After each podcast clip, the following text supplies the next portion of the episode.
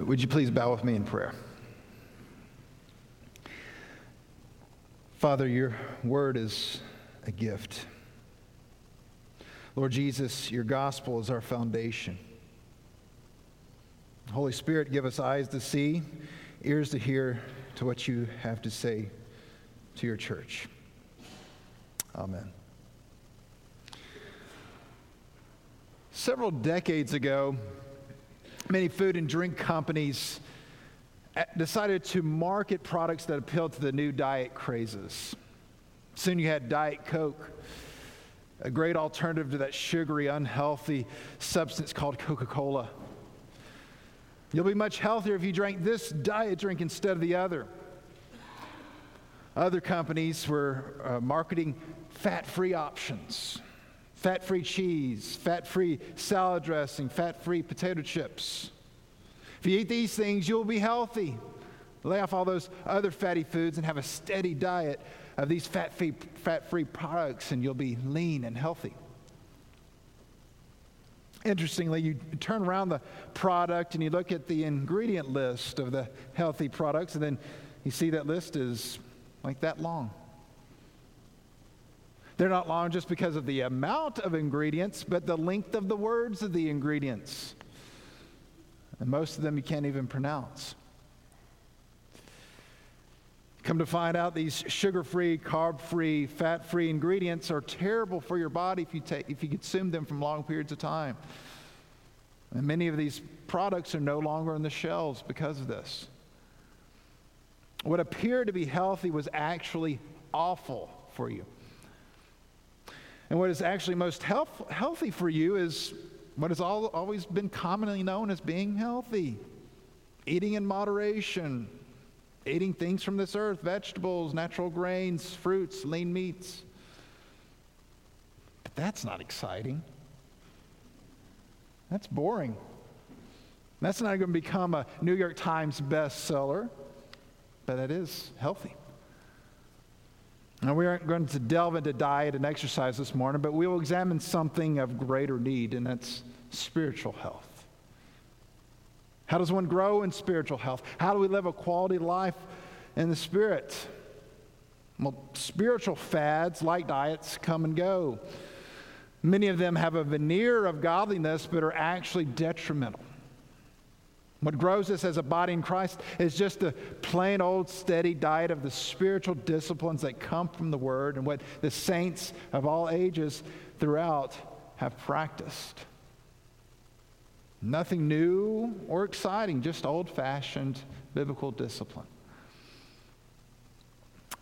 This morning we will continue our study through the letter of 1 Timothy. We'll be in chapter 4, looking at verses 1 through 16.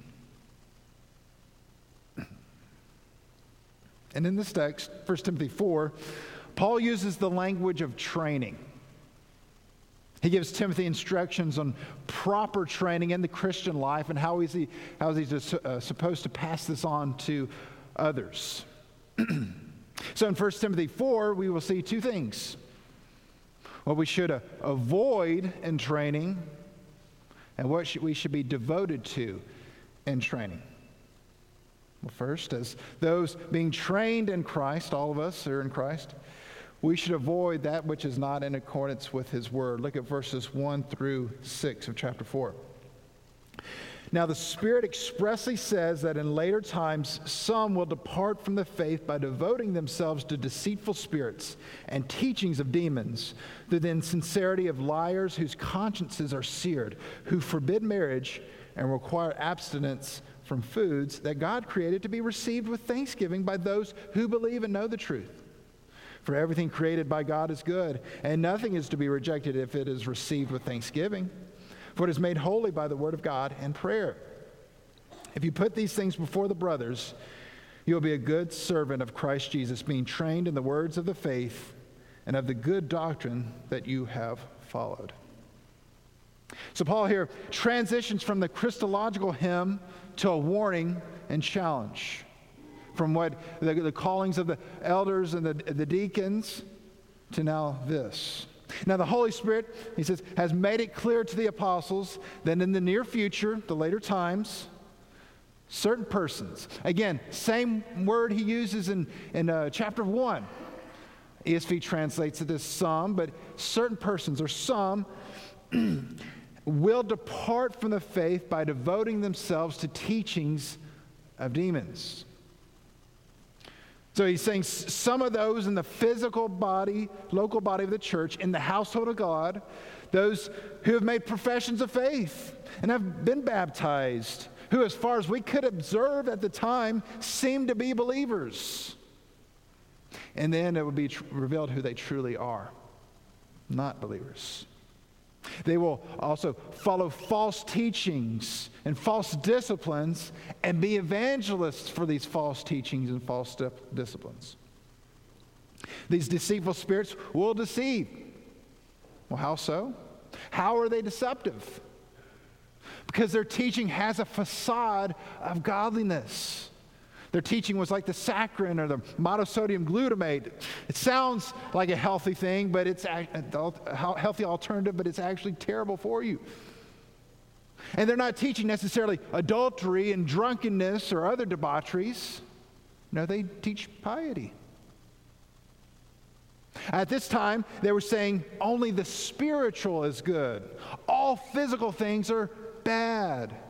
Therefore, marriage is icky, and if you really want to be godly, then you forsake marriage. Marriage is for disgusting sinners who can't control themselves. And not only that, but certain foods are forbidden.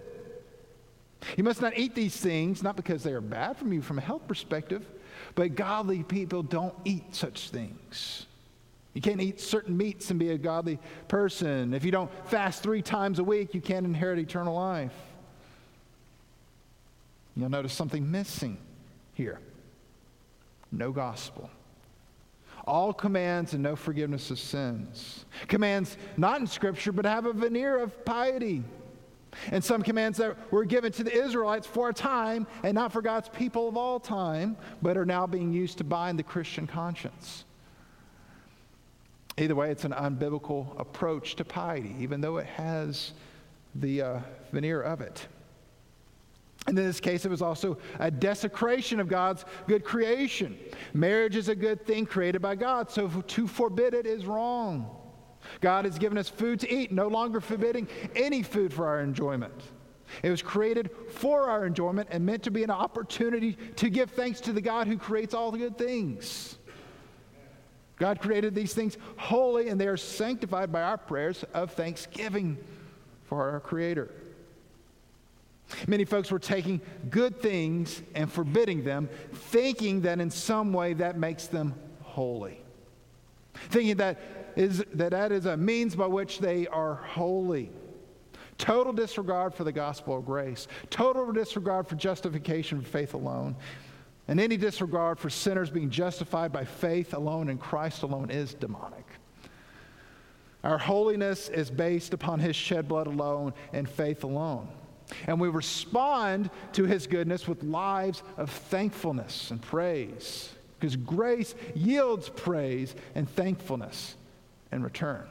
Those who know grace respond in praise and thanksgiving. And this is part of what Paul, Timothy was to instruct the congregation that they are to receive everything from God with thanksgiving. And Paul says in verse 6 if you stick with this, if you remain in this, if you diligently teach this, you will be a good deacon or servant of Christ Jesus. He uses the, the, the Greek term diakonos, which where we get the word deacon from. Now, he's not referring to the, the position of deacon, but he's referring to the general servanthood of a deacon. And, and Paul, throughout his letters, uses deacon not referring to the officer, but referring to servants of the church, his co workers as deacons. But by Timothy putting his training in the Word of God and what Paul and all the others apostles had taught him, then he will be the person God has called him to be a good servant. Not that exciting, but a good servant. But shouldn't that be the ambition of all of us? Why do we want so much to be somebody? We want to be the, the next John Piper or R.C. Sproul, or in the business world, we want to be the next VP of the organization. Or for many of us, we want to be that big time influencer on social media. Why? And then who's going to care about all this stuff? Our ambition in life is to be a good servant of Christ, taking what God, what Christ has taught us in His word and walking in it. And not only that, but leading others in it as well. And why can't we just be content in that? For God uses whomever He wills, however He wills. And if He wills you to be a no name to His glory, be content with that. He rewards greatly the no names.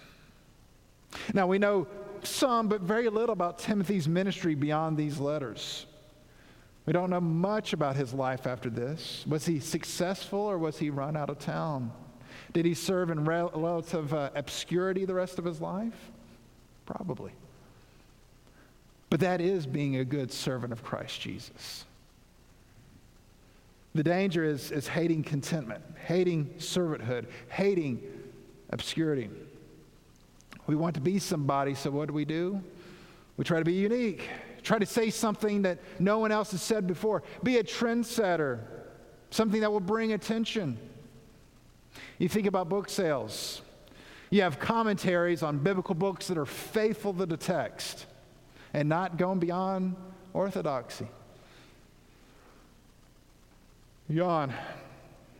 But hey, you get a book that denies essential doctrines of the faith, you got a bestseller there.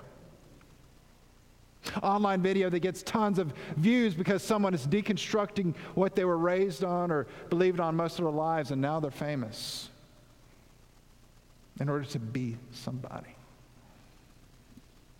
There's a temptation in all of us to be somebody, and that is in all of us. None of us are immune to this wretched sin. And following Christ and being faithful to his word is not going to equal fame and fortune. And in this case, in Timothy's context, denying the gospel and denying the sanctity of creation was a way to gain followers and prosperity and popularity. So avoid such things, Timothy. Avoid the temptation to be somebody and stray from Christ's good word and his perfect will in order to avoid persecution and to gain popularity. Avoid such things. Be devoted to him and to his word. Okay, what does this look like for the day to day? If we, Timothy, and all of us should, shouldn't devote ourselves to selfish ambitions, well, what does devotion to Christ look like?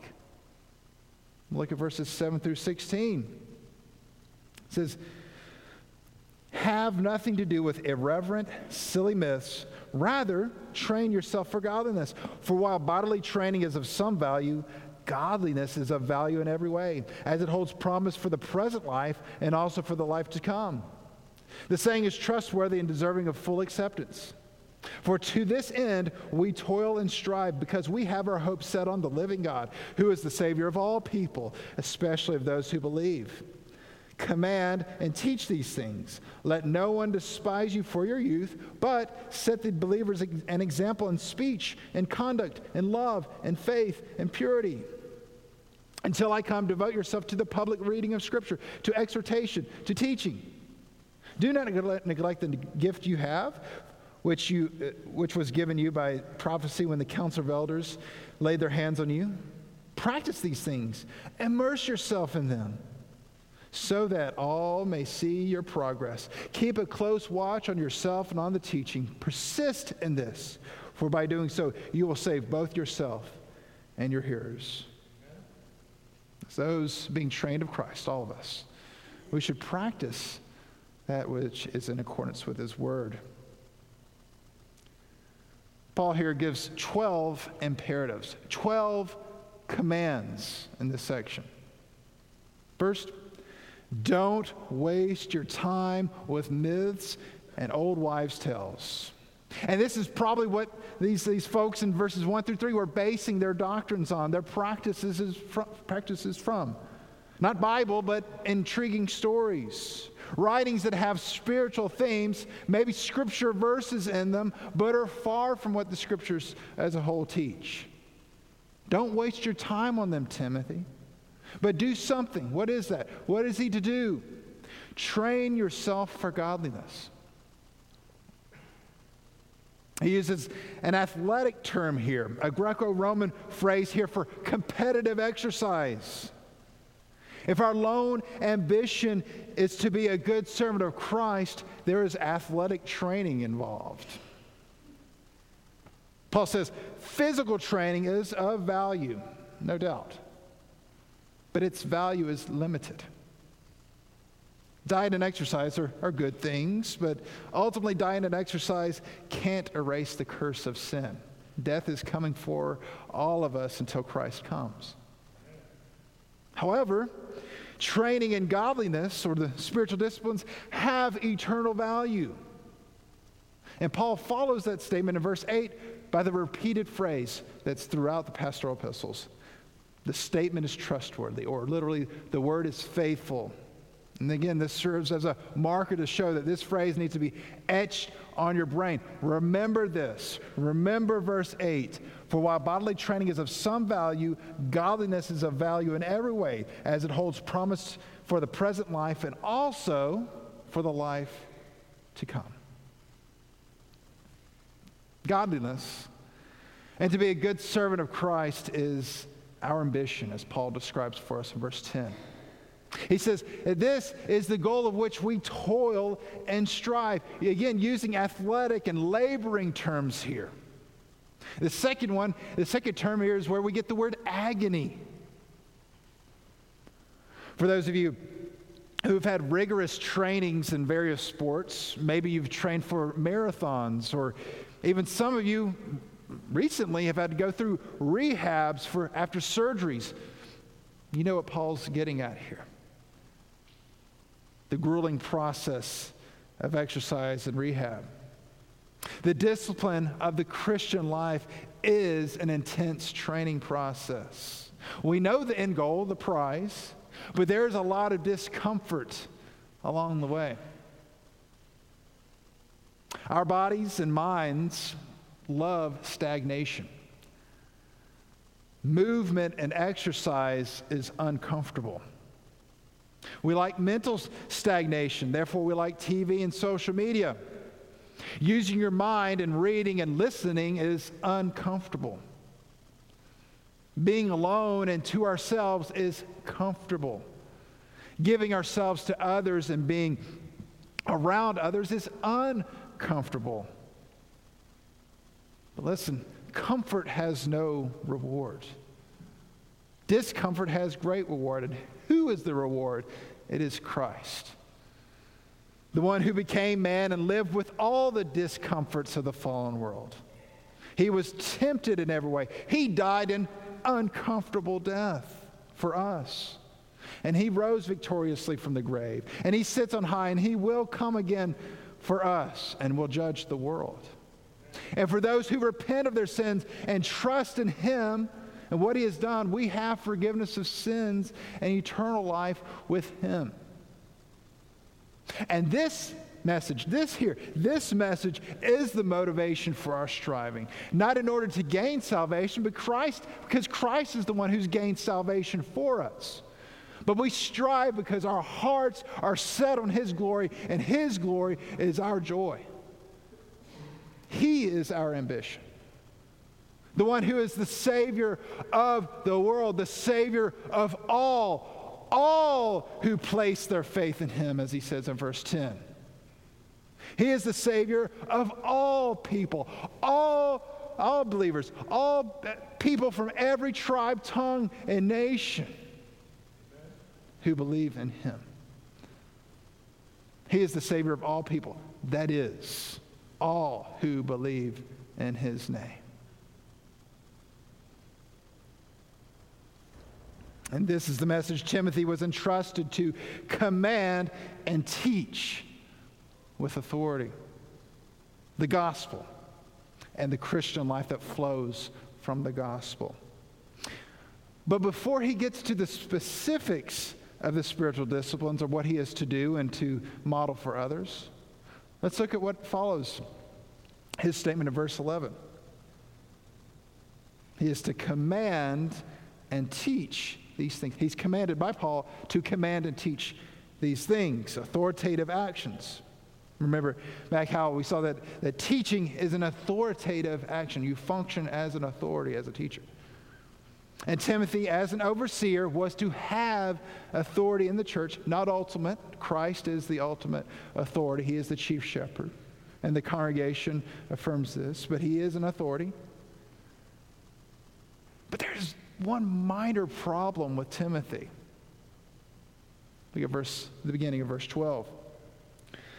Let no one despise you for your youth. Timothy was young, and no one respects youth. Now, Timothy wasn't a child, but he also didn't have a head full of gray, gray either. So, how can a young man, a young pastor, be respected? How can he function as an authority when he's younger than most of the congregation? Well, look at the second part of verse 12. But, but set the believers an example in speech and conduct and love and faith and purity. Set an example in what you say, how you say it, what you do, and how you do that. So that, so that they can't reproach you for your youth for you appear wiser than most. Your youth won't be a hindrance to your leadership. They no longer see you as a young man, but as a godly man. And how will this happen? What are the means by which this happens? Look again at verse 13. It says, Until I come, devote yourself to the public reading of Scripture, to exhortation, to teaching. While I'm gone, Timothy, while I'm gone, until I come back, preach the word.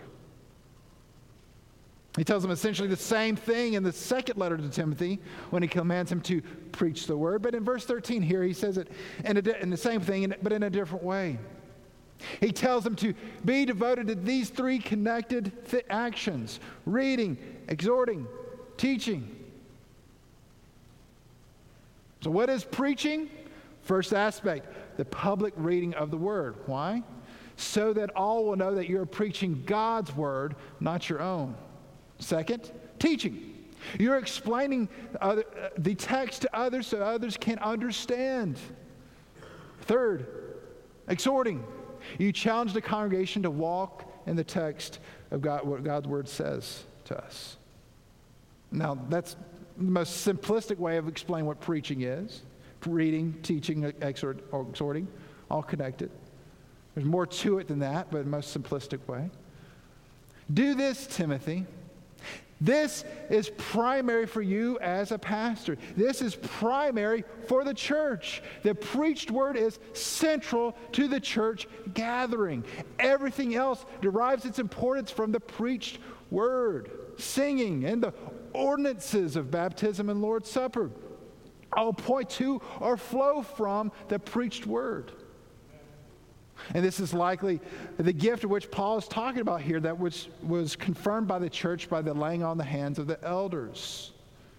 He was gifted with the ability to effectively teach and preach for the building up of the church. And that's what all the spiritual gifts are for the building up of the church. And this call of God, this prophetic gifting, was affirmed by the church, and he was not to neglect it. However, he wasn't supposed to just preach to the congregation. What else? He was to live it. In verse 15 and 16, he says, he tells them to practice these things, be in these things, keep a close watch on yourself, persist in this. And what are these things that Paul is talking about here? the Word of God, the apostolic preaching, and the gospel, the teaching of it and living in it. Devote yourself to them and be in them. The ESV translated as, as immerse yourself in them, but it's literally be in them. This brings to mind the, the Shema of Deuteronomy 6 4 through 9, of which the Israelites would recite three times a day. Hear, O Israel, the Lord our God, the Lord is one. You shall love the Lord your God with all your heart, with all your soul, and with all your strength. These words which I command you today shall be on your heart. You shall teach them diligently to your children, and shall talk with them when you sit in your house, and when you walk by the way, and when you lie down, and when you rise up. You shall bind them as a sign in your hand. They shall be as frontlets on your foreheads. You shall write them on the doorposts of your house and on your gates. This is what Paul's talking about here. This is Deuteronomy 6, 4 through 9, immersion or devotion. Not just know it, teach it. Not just teach it, live it. By any means necessary, have it stamped on your mind and heart. Be in the Word morning and night. Read it, hear it, recite it, and enjoy it. Constantly think about ways to apply it. Be a doer of the Word, not just a hearer. And why do this, Timothy? Why? Look at verse 15. So that so that all may see your progress, all may see Christ in you, all may see God's sanctifying work in you, that they may be encouraged by seeing Christ formed in you. And there's another reason that he's to be diligent in this, that he's also to be persistent in it. Why? Ultimately, that he will save both himself and his hearers. Now, contextually, he's not talking about justification here, being declared righteous by God. Being diligent, in the disciplines is not how someone gains a right standing with God. But no, he is referring to final perseverance. So please know this those whom God justifies, he also sanctifies and he also glorifies. This is the chain of salvation of which we know from Romans 8. All those who truly, truly come to faith in Christ will persevere to the end. Christ has promised that. But that perseverance is through means. There's a responsibility to strive. We discipline ourselves for godliness. We watch over our lives with fear and trembling and humility. The life of a Christian is not a stagnant life, it's a life of continual progression. And we progress by immersing ourselves in the local body, the church. We progress by being diligent in prayer and in the Word. We progress by regularly fellowshipping together with other believers. We progress by passing the faith to others. These are the means. And this is quite the opposite of those who did not persevere in verses 1 through 3. For we know they, what they truly were was revealed.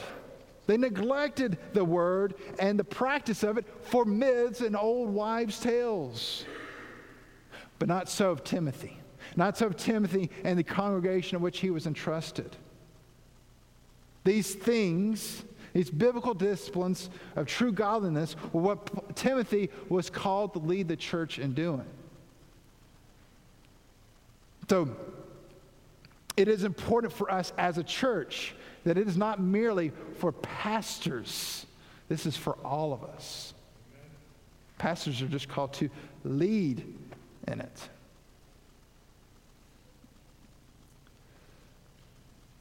For some of you, spiritual discipline is a struggle. You have a hard time with consistent fellowship with believers. Reading is a tough chore for you. Prayer does, just does not seem to come naturally for you. Well, take this time to say, you know, I don't care. I'm going to, with the Lord's strength, make myself uncomfortable, and form godly habits. Maybe some of you are really diligent in your disciplines, but there's no joy.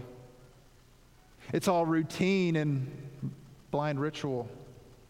Sometimes you even forget whether you did that, that day or not. And I confess that's sometimes me. Slow down. Chew the food, don't gulp. Pause and reflect and enjoy, enjoy God's gift.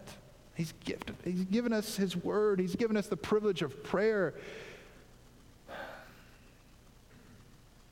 Maybe your issue is you are disciplined yourself, but don't practice these things with others.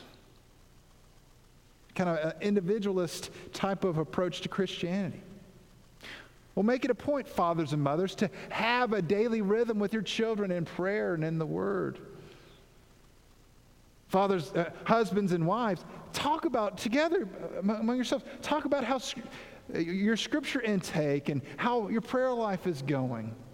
And encourage one another in it. Pray together. Men, meet regularly with some other men to study and prayer together outside the normal gathering of the church. And believe me, no other activity or agenda is needed, just prayer, Bible, and fellowship. We all need brotherly accountability and fellowship. And by the way, great evangelism opportunities when you do that out in a public place. And women, already do an excellent job at this. So continue in that and encourage the men around you. But with all of us, all of us together, we practice this together, practice these things together in accordance with the teaching of Christ. The chapter 4, verses 1 through 6 of 1 Timothy. It shows us that as servants in training in Christ, we should diligently, diligently devote our lives to what is in accordance with the good disciplines of Christ and His Word. This is what Paul called Timothy to devote himself to and to teach others in it godliness in Christ, which is likely, likely to lead to obscurity or opposition rather than the unscriptural things that often bring popularity and avoidance of persecution. So let us devote ourselves to Christian discipline. How? Well, first, regularly be in the gathering of the church. Be here, physically here, for the singing, the reading, the preaching of God's word in the Lord's Supper. This is first and foremost. Do not regularly neglect being here. Now, I know there are emergencies, there are severe physical handicaps, there are vacations, there are sicknesses, there are business trips. That's not what we're talking about here. It's the consistently not being here when you're able. For that's harmful, that's hurtful to you and to the body of which you have covenanted together to be with. You're not just harm, harming yourself, but others as well. So be here. Be here and build up the body. Secondly, take in the Word of God daily, regardless of whether that is reading or listening to it read, regardless of whether that's in the morning, the night, or the afternoon. Just make sure you do it. Read through books of the Bible and know them well. Chew on them, meditate on it. Have Deuteronomy 6 constantly in your mind as you read the Word of God. Another good practice is to take time and read and study the, the ancient creeds and confessions of the churches. These documents that the churches have used to summarize biblical teaching. For example, the Apostles' Creed, the Nicene Creed, the Athanasian Creed, or look at the Heidelberg Catechism or the Second London Baptist Confession, to name a few. They don't have the authority of Scripture, but they are incredible summaries of key doctrines of Scripture. And these help us discern what is good and sound Christian literature and teaching. As we are learning from God's people from all ages. Third, be continually in prayer. Be diligent in writing down what you are thankful for people to pray for. Ch- the church directory is a great place to start. And attributes of God to praise Him for. All this requires yes, uncomfortability, discipline, but Christ is worth it. His glory is worth it. And all this, and all of these things, practice these things with, with others, with the local body, with other believers. Others that can encourage you and in which you can encourage. This could look like meeting with a few others at a coffee shop or at someone's house. Everyone is busy. There's not a single person you're going to talk to that's not going to say, oh, I've been busy. We're all busy. But you prioritize things you want to prioritize. To prioritize godliness, motivated by the gospel, all aimed at the hope we have in God our Savior. Now, for any of you who don't know Jesus as Lord and Savior, you've come because of an invitation or just trying to figure out things here this morning. We'd like to invite you to trust Christ today. Jesus died for our sins and was raised that we could have eternal life. Believe this message today. And if that's you, talk to someone here in the pew next to you that would love to talk to you about what it means to follow Christ. All of us would love to talk to you about following Christ. So trust Him today. Follow Him today. Let's bow our heads in, in prayer.